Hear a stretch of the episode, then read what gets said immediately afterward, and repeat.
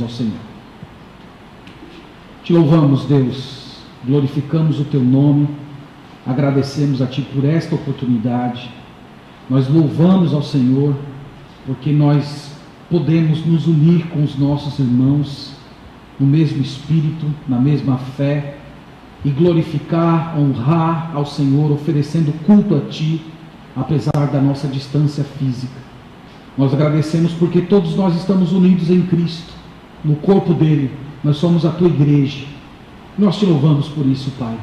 E pedimos que nesse momento que vamos abrir a Escritura, o Teu Santo Espírito nos abençoe com graça, com conhecimento de Deus, com crescimento espiritual, que através da Tua palavra o nosso coração seja transformado, nós recebamos do Senhor o alimento, o recurso que precisamos.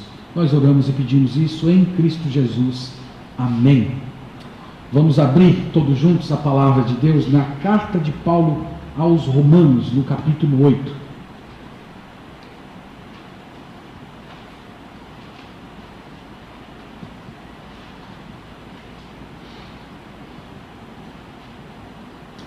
Para os irmãos e amigos que estão nos acompanhando hoje pela primeira vez, nós estamos no domingo, nos domingos pela manhã aqui, meditando nessa carta. Nós começamos a olhá-la o ano passado e hoje é a 36 mensagem que nós estamos trazendo nessa epístola. Uma epístola importantíssima, uma epístola que contém a mais profunda e exata expressão do Evangelho. Então, se você tiver desejo, pode acessar o canal da nossa igreja, você vai poder ter acesso lá a toda a série de pregações na carta de Paulo aos Romanos. Nós estamos no capítulo 8. E eu já tenho dito aos irmãos que Romanos capítulo 8 foi escrito para que nós tenhamos certeza de salvação. Romanos 8:1 diz: Agora, pois, já nenhuma condenação há para os que estão em Cristo Jesus. Então, Romanos 8 foi escrito para isso. Esse é o resumo da carta. Em uma frase, Paulo está mostrando para a gente a, magnífica obra que Cristo fez, nos dando certeza de salvação. Nós podemos de fato crer que se estamos em Cristo, no sentido de sermos convertidos a Ele, transformados por Ele, de termos recebido o Seu Espírito Santo, nós estamos debaixo das Suas asas e não há nenhuma condenação para nós. O restante do capítulo, Paulo vem explicando como o Espírito Santo nos dá essa convicção. Porque você olhar para si mesmo e dizer, eu sou de Jesus. Você não pode dizer isso de uma forma verdadeira, completa de alma, se não for através do Espírito Santo. Então, Paulo vem mostrando para a gente o ministério do Espírito Santo em nos dar essa convicção. Ele diz que o Espírito Santo testifica com o nosso espírito que nós somos filhos de Deus. Ele diz que o Espírito Santo traz para a gente as primícias do mundo vindouro. Ele traz os sabores do novo céu e da nova terra. E nós hoje já podemos experimentar esses sabores e, e, e degustá-los e criando um desejo no nosso coração quando teremos acesso a todos os tesouros celestes que Deus preparou para a gente. Hoje nós vamos ver o ministério do, apóstolo, do, do Espírito Santo, nas, na fala do apóstolo Paulo, o ministério do Espírito Santo em nos auxiliar. Paulo já vem dizendo desde o verso 18 que nós vivemos em um mundo caído. Nós vivemos em um mundo cuja criação está gemendo. E para viver nesse mundo cheio de pecados, cheio de dificuldades, nós precisamos do auxílio do Espírito Santo. E o apóstolo Paulo vai nos dizer hoje como é que esse auxílio nos chega. Então, o objetivo da nossa meditação hoje é que você tenha uma palavra de conforto, que você receba de Deus esse consolo que o Espírito Santo nos dá. Então, eu vou ler com vocês Romanos capítulo 8, verso 26. Sagrada Escritura diz assim: Também o Espírito, semelhantemente, nos assiste em nossa fraqueza, porque não sabemos orar como convém. Mas o mesmo Espírito intercede por nós sobremaneira, com gemidos inexprimíveis. E aquele que sonda os corações sabe qual é a mente do Espírito, porque, segundo a vontade de Deus, é que ele intercede pelos santos. Amém? E graças a Deus por ele ter nos entregue a sua palavra. Como eu disse, irmãos, no princípio, hoje nós vamos falar sobre o ministério do Espírito Santo em nos ajudar. Nós vivemos em um mundo que está gemendo. Nós mesmos, na nossa carne, estamos gemendo. Nós precisamos de auxílio para viver nesse mundo. E aqui nesses dois versículos, tão, tão pequenos, mas tão densos em informação, o apóstolo Paulo nos diz como esse ministério do Espírito Santo nos chega. Então, note comigo as duas primeiras linhas do verso 26, quando ele diz: Também o Espírito semelhantemente nos assiste em nossa fraqueza. Qual a primeira lição, qual a primeira verdade que o apóstolo traz aqui para todos nós? É que nós somos fracos. Nós temos aquilo que ele chama de fraqueza. O Espírito Santo chega para nos dar assistência em meio à nossa fraqueza. Note que ele usa fraqueza no singular e não no plural. Ele diz fraqueza, ele não diz fraquezas. A palavra fraqueza é, é, é um termo que resume o estado físico e espiritual e emocional que nós vivemos nesse mundo. Se você olhar no versículo 22 e 23, o apóstolo Paulo falou sobre isso. Ele disse: Porque sabemos que toda a criação a um só tempo geme e suporta angústias até agora. E não somente ela, mas também nós, que temos as primícias do Espírito, igualmente gememos em nosso íntimo, aguardando a adoção de filhos, a redenção do nosso corpo. Então, esse estado descrito aqui no verso 22 e 23 pode ser chamado de fraqueza. Fraqueza mostra, sobretudo, o nosso corpo de morte, o fato de que vivemos em um mundo cheio de pecado, em um mundo que caiu, um mundo que está desorganizado, que aguarda a sua redenção e que está distante de Deus. Então nós vivemos nesse mundo, nós vivemos nesse estado de fraqueza. Essa fraqueza diz respeito tanto às nossas limitações, como o próprio fato de que esse mundo está em rebelião contra Deus e ele caiu. Meus irmãos, as religiões pagãs negam isso. Essa é uma diferença entre a fé cristã e todas as religiões do mundo. As religiões pagãs, elas não admitem pecado. Elas não admitem que esse mundo está caído. Elas dizem que o ser humano não precisa de um apoio externo, porque ele tem condição de resolver os seus próprios problemas. Ele tem a semente do divino dentro de si. Se ele comete alguma coisa má, é simplesmente por causa do ambiente que ele está. Mas a palavra de Deus é diferente. A Bíblia diz: nós somos fracos. Nós somos fracos fisicamente, nós somos fracos emocionalmente, nós somos fracos psicologicamente, nós somos fracos espiritualmente. E a nossa maior fraqueza está justamente no fato de não reconhecermos isso, de estarmos tentando viver a partir das nossas próprias forças. Você que está me acompanhando hoje, você já aprendeu essa lição? Você já olhou para si mesmo e disse: Eu sou fraco. Se você não aprendeu essa lição ainda, você não está pronto para ser acolhido por aquele que é forte. Então, essa é a primeira lição que Paulo traz em Romanos 8, 26. É que nós somos fracos. A segunda, ele diz: O Espírito Santo nos assiste em nossa fraqueza. Aqui, meus irmãos, está a boa notícia. A boa notícia é que Deus não nos desamparou nesse estado de perdição. Ele não nos lançou fora, ele nos assiste, ele nos dá assistência, ele se solidariza com o nosso sofrimento, ele fortalece, ele consola, ele alivia. Essa palavra assistir, ela significa literalmente tomar a carga. É você tirar o peso de alguém para produzir alívio, tomando o sofrimento de outra pessoa. Então, esse, meus irmãos, é o ministério do Espírito Santo. Se o Espírito Santo não nos ajudasse, se o Espírito Santo não retirasse das nossas, das nossas costas as cargas que nós carregamos todos os dias, nós já teríamos sido esmagados pelas pressões da vida. Mas Ele não nos desamparou. Nós experimentamos essa, esse auxílio do Espírito Santo em etapas diferentes da vida. Se você parar para pensar um pouco, você vai se lembrar que no dia da sua conversão, Deus tirou a maior carga que você tinha nas suas costas. a carga da culpa, a carga da condenação. Deus absolveu você em vez de condenar você, e foi ali, no dia da sua conversão, que o Espírito Santo trouxe Jesus ao seu coração e ele tomou a carga do seu pecado e lançou sobre Jesus, e pegou o fardo leve de Jesus e lançou sobre você. E naquele dia você experimentou o, primeiro capítulo do alívio de Deus que nos chega através do Espírito Santo. E hoje o Espírito Santo continua com esse ministério. Hoje ele continua dando força para você prosseguir. Ele continua retirando as cargas das suas costas todos os dias, ajudando você a levantar a cabeça, a olhar para frente, a continuar crendo em Deus e confiando nas promessas do porvir. Meus irmãos, há momentos em que somos cercados pela escuridão.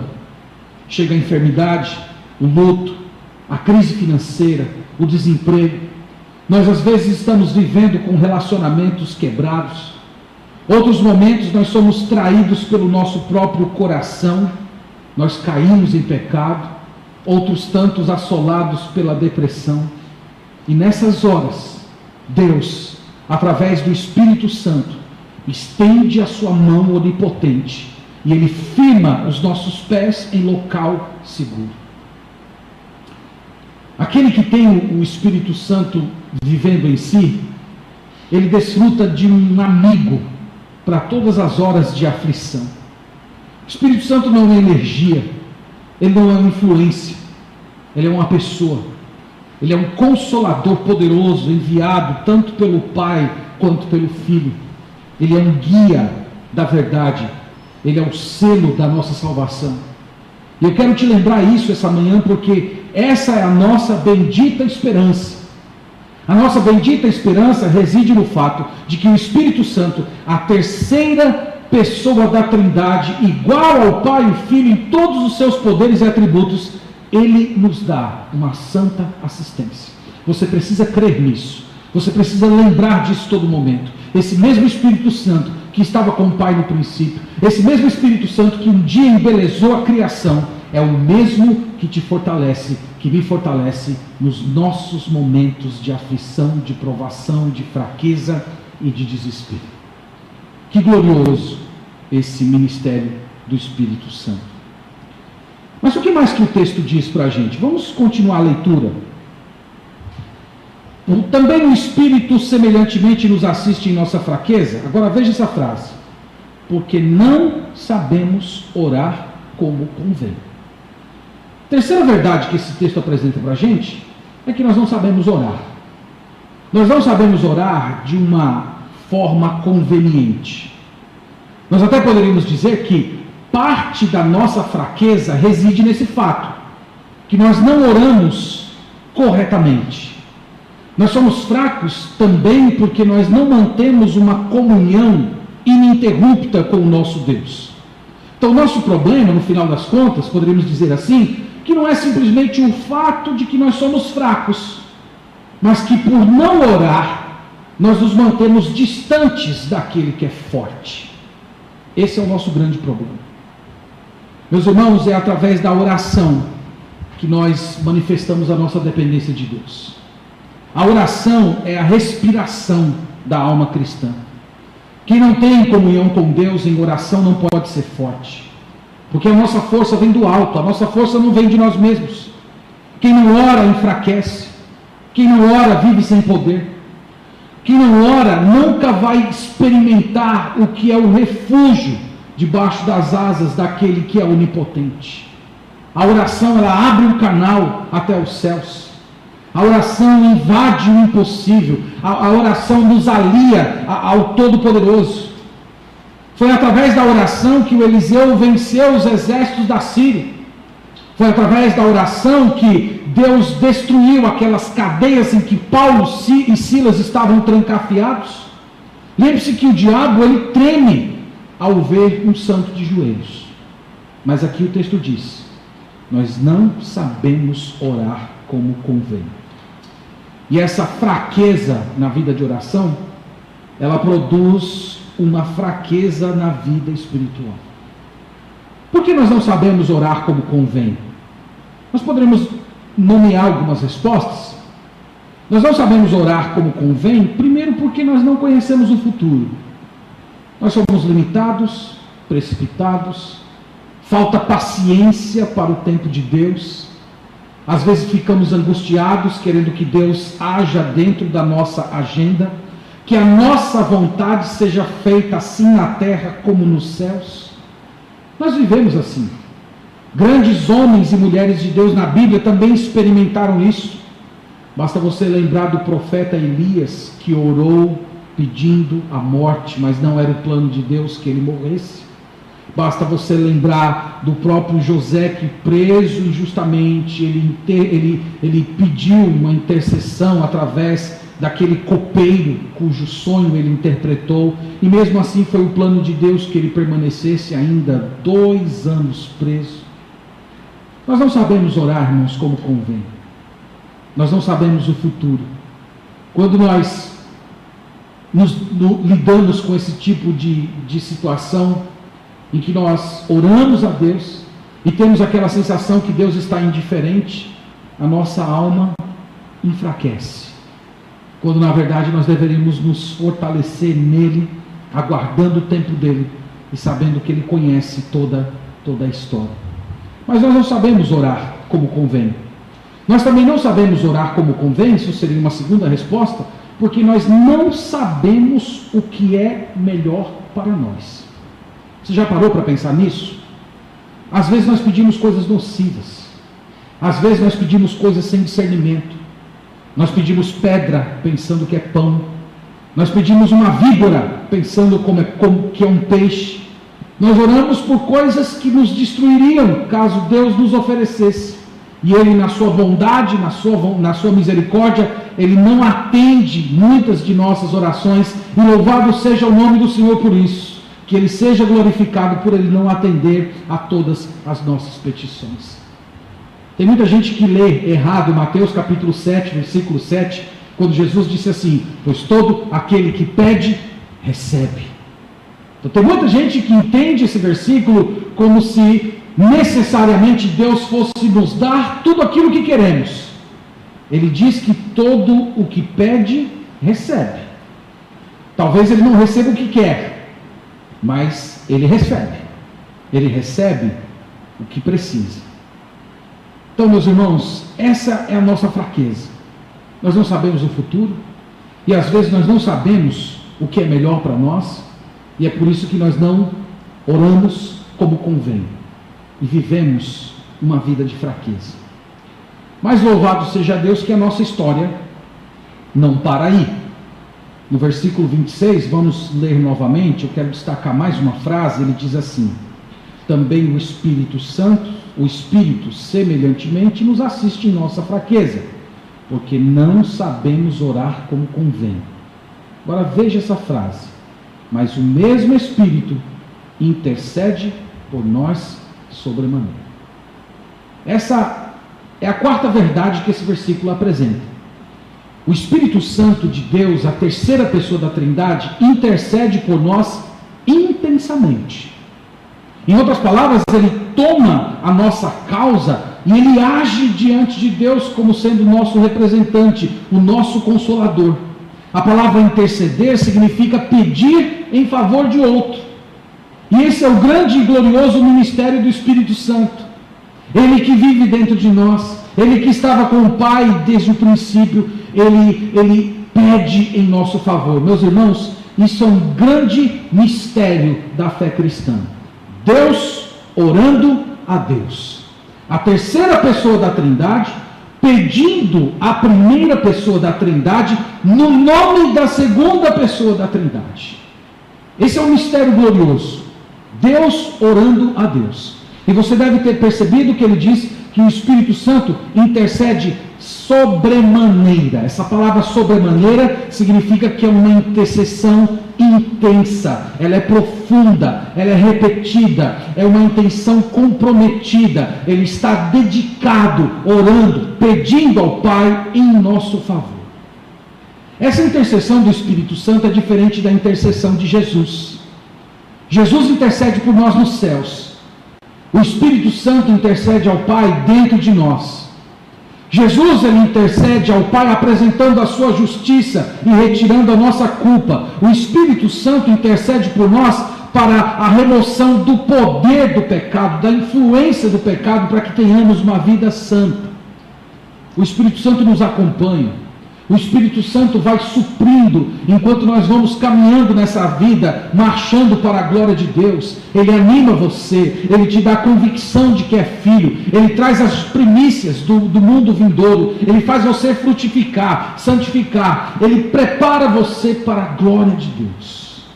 Eu espero que hoje você, ao, ao final dessa, dessa pregação, você saia glorificando o Espírito Santo, agradecendo pelo ministério dele na, na sua vida.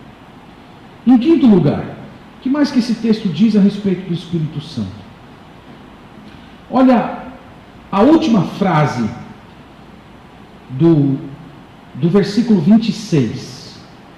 Mas eu quero só voltar um pouquinho, só para pegar o, o fio da fala do apóstolo. Ele diz: Mas o mesmo Espírito intercede por nós sobremaneira com gemidos inexprimíveis.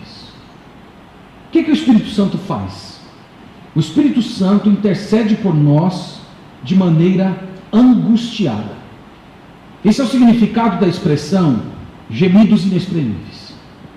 Vocês sabem que o gemido é uma expressão de dor. É, é, é uma dor tão profunda que sequer pode ser verbalizada. E ele diz que é assim que o Espírito Santo intercede por nós. Ele não, ele, não, ele não intercede por nós de uma maneira fria, distante. Ele não simplesmente diz Pai, no nome do Filho, para o seu bem, para o seu crescimento.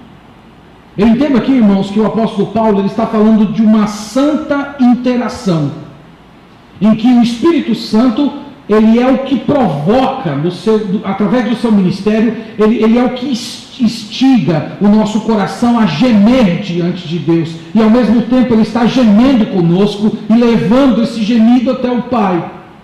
Do mesmo jeito que ele testifica com o nosso espírito que nós somos filhos de Deus, ele também age produzindo essa santa angústia que ao mesmo tempo é dele, mas também é nossa, e ele conduz isso ao Pai como sendo a nossa oração. Eu espero que você perceba nessa passagem que os gemidos do Espírito Santo demonstram esse profundo interesse que ele tem em você, esse compromisso em restaurar você a cada momento da vida, ele agindo ao seu favor, ele fortalecendo você em cada uma das suas fraquezas, ele, ele vendo você prostrado e colocando você de pé. Por isso, não se sinta envergonhado quando você não tiver palavras para orar. Não se sinta envergonhado. Mesmo que falte meios de verbalizar, permaneça ali, na presença de Deus. Porque esse Espírito Santo que está sondando o seu coração, gemendo contra você, ele está levando ao Pai a sua necessidade. Esse, irmãos, é o ministério glorioso do Espírito Santo. No verso 27, ele traz o resultado desse gemido. O que é que produz? Veja aí no versículo 27. E aquele que sonda os corações sabe qual é a mente do Espírito, porque segundo a vontade de Deus é que ele intercede pelos santos. A primeira coisa que o verso 27 diz é que o Pai sonda os corações.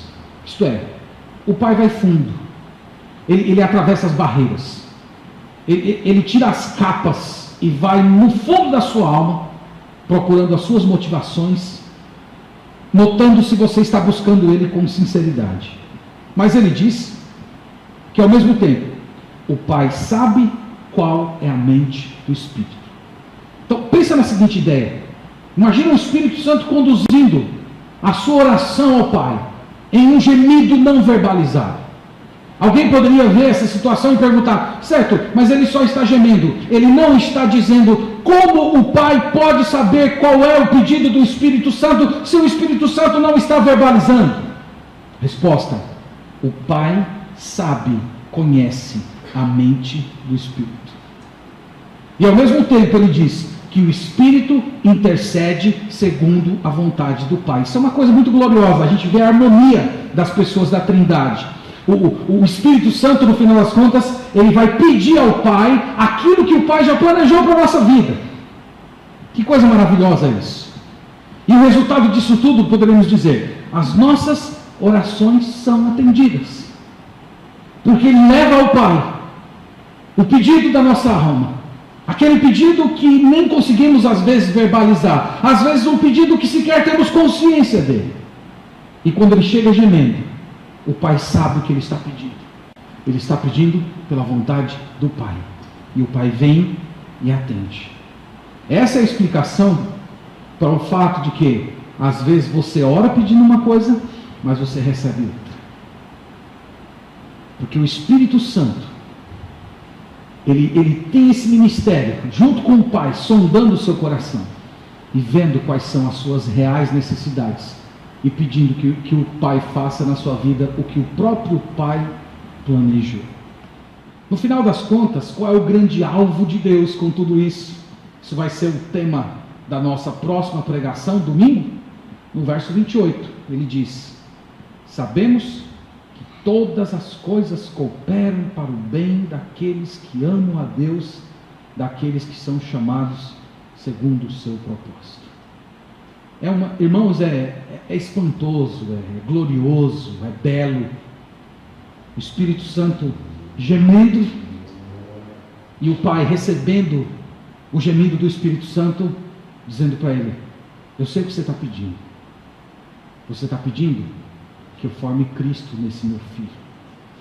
Que eu forme Cristo nessa minha filha. Esse é o ministério glorioso do Espírito Santo, mas esse é só o assunto do domingo que vem. Mas fica aí já a, a, a provocação para você ficar degustando durante a semana. Mas a exceção do Espírito sempre é de acordo com a harmonia e a vontade do Pai. Dito isso, exposto o texto, quero passar por algumas lições depois nós vamos orar a Deus, agradecer, louvar o Senhor com mais uma canção e encerrar o nosso culto. Primeiro eu quero me dirigir a você que não ora, a você que não tem o hábito de permanecer na presença de Deus.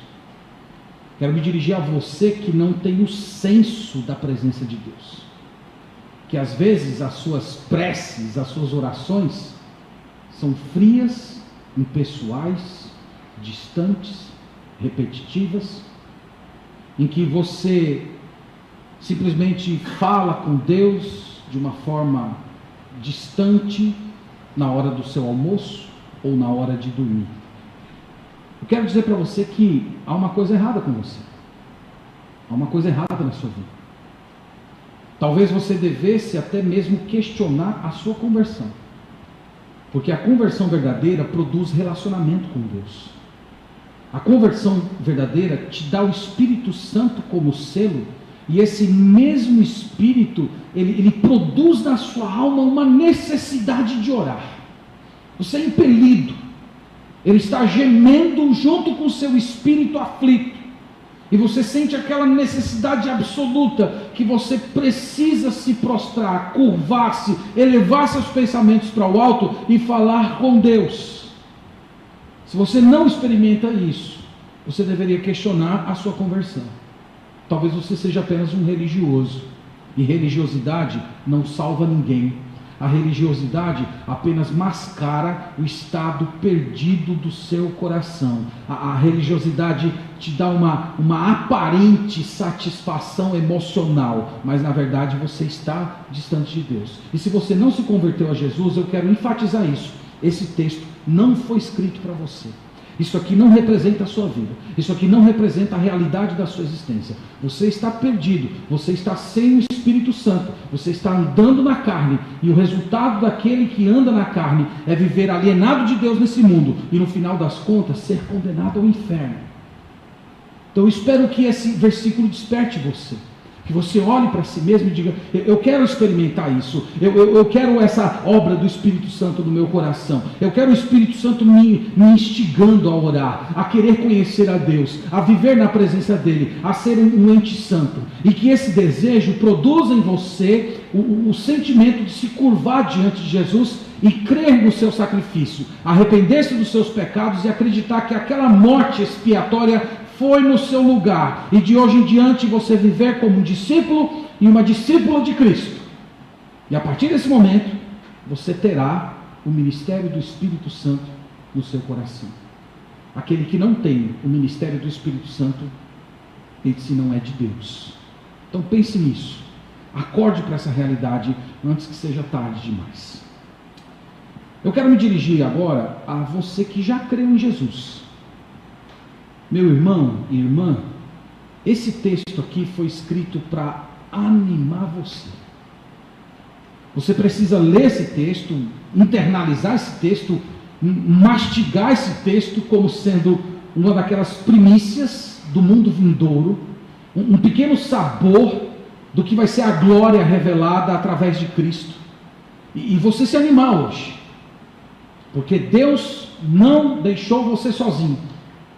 Deus não salvou você dos seus pecados e depois entregou você a esse mundo caído, perverso e, e deixou você andar com suas próprias pernas.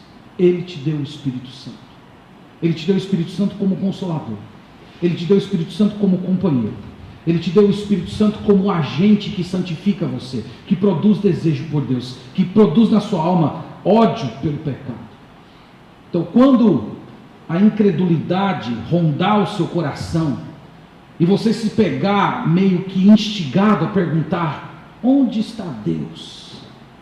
Eu, eu estou sofrendo tanto e, e eu me sinto abandonado. Cadê o Senhor? Cadê esse Deus que diz que me ama? São nesses momentos que você precisa voltar a Romanos 8, 26 e pregar para si mesmo: o Espírito Santo, Deus, está em mim. Ele não está de um modo indiferente.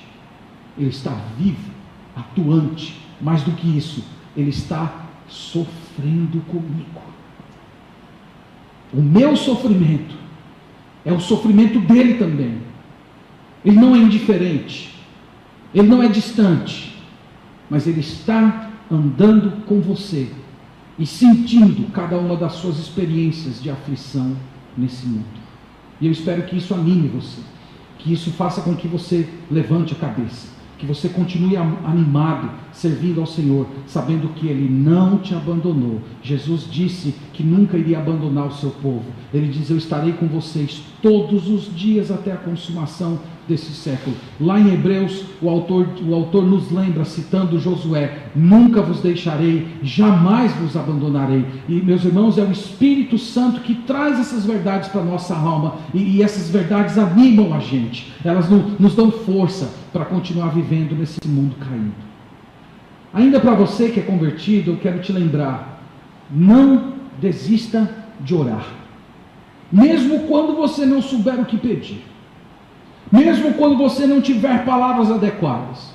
Mesmo quando você não souber qual é a vontade de Deus, você já, você já se pegou numa situação assim, em que você tem uma decisão difícil para tomar na sua vida e você diz: Eu não sei o que fazer, eu não sei o que é melhor, eu não sei por onde ir, eu, eu, eu não sei nem pelo que orar, eu nem sei se, se eu peço para o Senhor realizar ou se não para não realizar. Nós ficamos perdidos.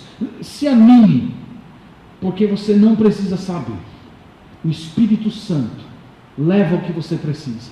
O Pai sonda a mente do Espírito e ele responde de acordo com a sua própria vontade. Então você pode se animar, você pode derramar o seu coração hoje diante de Deus, mesmo que te falta palavras, mesmo que te falta, mesmo que te falta expressões verbais, você pode deixar que as suas lágrimas e os seus gemidos sejam a sua própria petição diante de Deus. Não deixe a presença dele. A única coisa que você não pode fazer em todo esse processo é deixar de orar. Continue ali, curvado, derramado diante da presença de Deus, como um necessitado que não tem para onde correr. E permita que o seu gemido e as suas lágrimas sejam a sua própria oração. E você vai ver que nesses momentos você vai experimentar esse ministério glorioso do Espírito Santo. Quero me dirigir também a você que acompanha a gente e que está se sentindo desanimado, fraco, caído, distante de Deus. Há esperança para você nessa passagem que lemos. Nessa passagem há fortalecimento, renovação espiritual. Lembre-se, o Espírito Santo intercede por você e não contra você. Talvez você esteja com medo de Deus. Talvez você esteja caído em pecados repetitivos. E você já tem achado que por causa da sua insistência em cometer os mesmos pecados, Deus já não quer mais nada com você. Pare de fugir da pessoa que mais te ama nesse universo, porque Ele deu o Espírito Santo e o Espírito Santo continua intercedendo ao Pai em favor da sua santidade, do seu crescimento espiritual, do seu revigoramento. Então, se curve diante dele, dobre-se diante dele, dizendo: Senhor, eu estou aqui mais uma vez, eu, eu estou confiando na tua graça, eu não tenho nada para te apresentar, mas eu confio no sacrifício de Jesus Cristo e nesse ministério glorioso do Espírito Santo de me levar novamente a Deus. E você vai experimentar a vida cristã novamente, poder se levantar e servir a Deus com bastante alegria. Meus irmãos, vamos lembrar disso. Deus ouve as nossas orações. O Espírito Santo intercede por nós. O Espírito Santo é Deus. Como é que Deus não ouviria o próprio Deus? O Espírito Santo sabe qual é a mente do Pai, o Espírito Santo sabe qual é a sua real necessidade. E eu espero que isso também te anime. Recorde você que a eficácia da sua oração não depende da sua capacidade, não depende do seu conhecimento, não depende da sua, da sua articulação de palavras. Nós oramos confiados na misericórdia de Deus, no fato de que Cristo intercede por nós nos céus e o Espírito Santo aqui na terra. E é por isso que nós oramos. É por isso que nós confiamos que Ele vai responder do jeito dele, no modo dele. Nós nos entregamos confiados que Ele sabe aquilo que é melhor para nós. Nós podemos descansar e deixar tudo nas mãos dele. Lembre-se que, no final das contas, você precisa de muito mais fé para dizer: seja feita a tua vontade do que para expressar a sua própria vontade, o que você quer. Mas esse texto nos lembra que nós temos um Deus eterno, bondoso, que está comprometido com a nossa santificação, com o nosso bem, a nossa felicidade eterna. Ele deu o Espírito Santo para conduzir esse processo. Alguém que está completamente comprometido com Deus, que vai levar-nos em segurança até a glória. E é por isso que nós podemos descansar, dizer: seja feita a tua vontade. Quando Ele não atender às nossas orações, nós podemos agradecer a Ele por isso, confiando na Sua sabedoria. Quando Ele trouxer a nós uma provisão diferente daquela que nós esperamos, nós também podemos confiar e nos deleitar nisso, sabendo o seguinte: que se isso está acontecendo, é porque vem da mente do Pai o Espírito pediu, e a mente do Pai, que sondou o Espírito, trouxe precisamente aquilo que você precisa e que eu preciso. Que Deus nos abençoe, que essa passagem anime você, e que você, hoje, ao, ao terminar o nosso culto, você glorifique a Deus pelo Espírito Santo. Que você olhe para a terceira pessoa da Trindade com mais carinho, com mais atenção porque é Ele que está aplicando ao nosso coração a vontade do Pai e aquilo que Cristo fez na cruz. Deus nos abençoe, que Ele fortaleça o seu coração. Vamos fazer uma oração, vamos agradecer ao Senhor. Em seguida, nós vamos louvar a Deus com mais uma canção.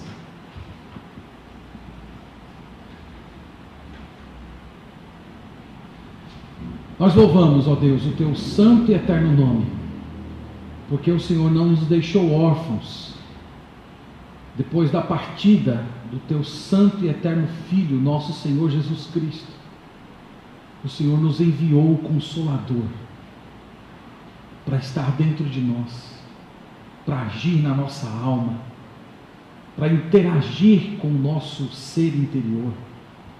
Nós te louvamos por esse ministério glorioso, profundo, misterioso. Sequer nos falta consciência para investigar os detalhes de como isso funciona. Mas é glorioso, Pai.